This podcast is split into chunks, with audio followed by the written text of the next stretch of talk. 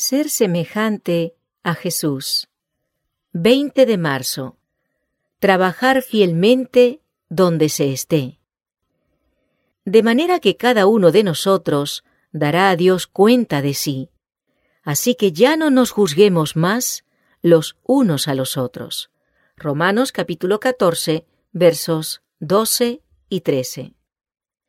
Cuando hicimos todo lo que pudimos, debemos contarnos como siervos inútiles.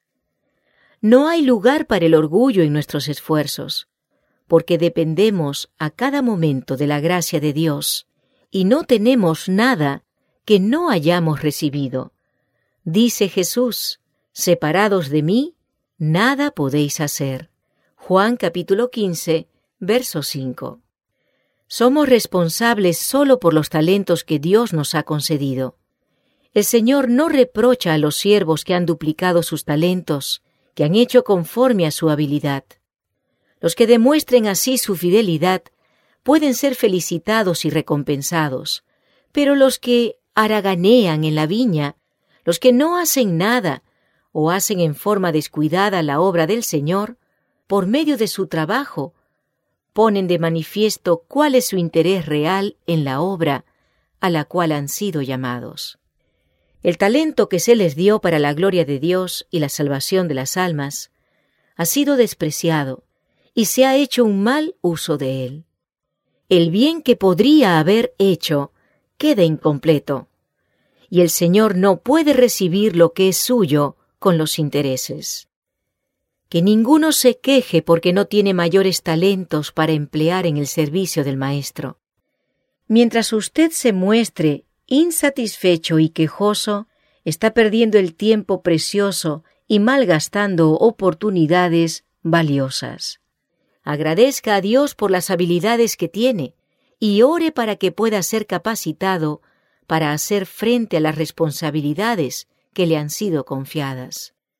Si desea una utilidad mayor, vaya a trabajar y adquiera aquello por lo que se lamenta. Vaya a trabajar con una paciencia firme y haga lo mejor que pueda sin tener en cuenta lo que hacen otros. De manera que cada uno de nosotros dará a Dios cuenta de sí. Romanos capítulo 14, verso 12. Que no sean sus pensamientos ni sus palabras. Ojalá que tuviera una obra más importante. Ojalá que estuviera en esta o aquella posición cumpla con su deber donde esté, invierta lo mejor posible los dones que le fueron confiados en el lugar donde trabaja, y así servirá mejor al Señor. Deseche toda murmuración y toda lucha. No trabaje por la supremacía, no envidie las capacidades de otros, porque eso no aumentará su habilidad para hacer una obra mejor o más grande. Use su don con mansedumbre, humildad y fe, y espere hasta el día del ajuste final de cuentas, y no tendrá motivo para afligirse o avergonzarse.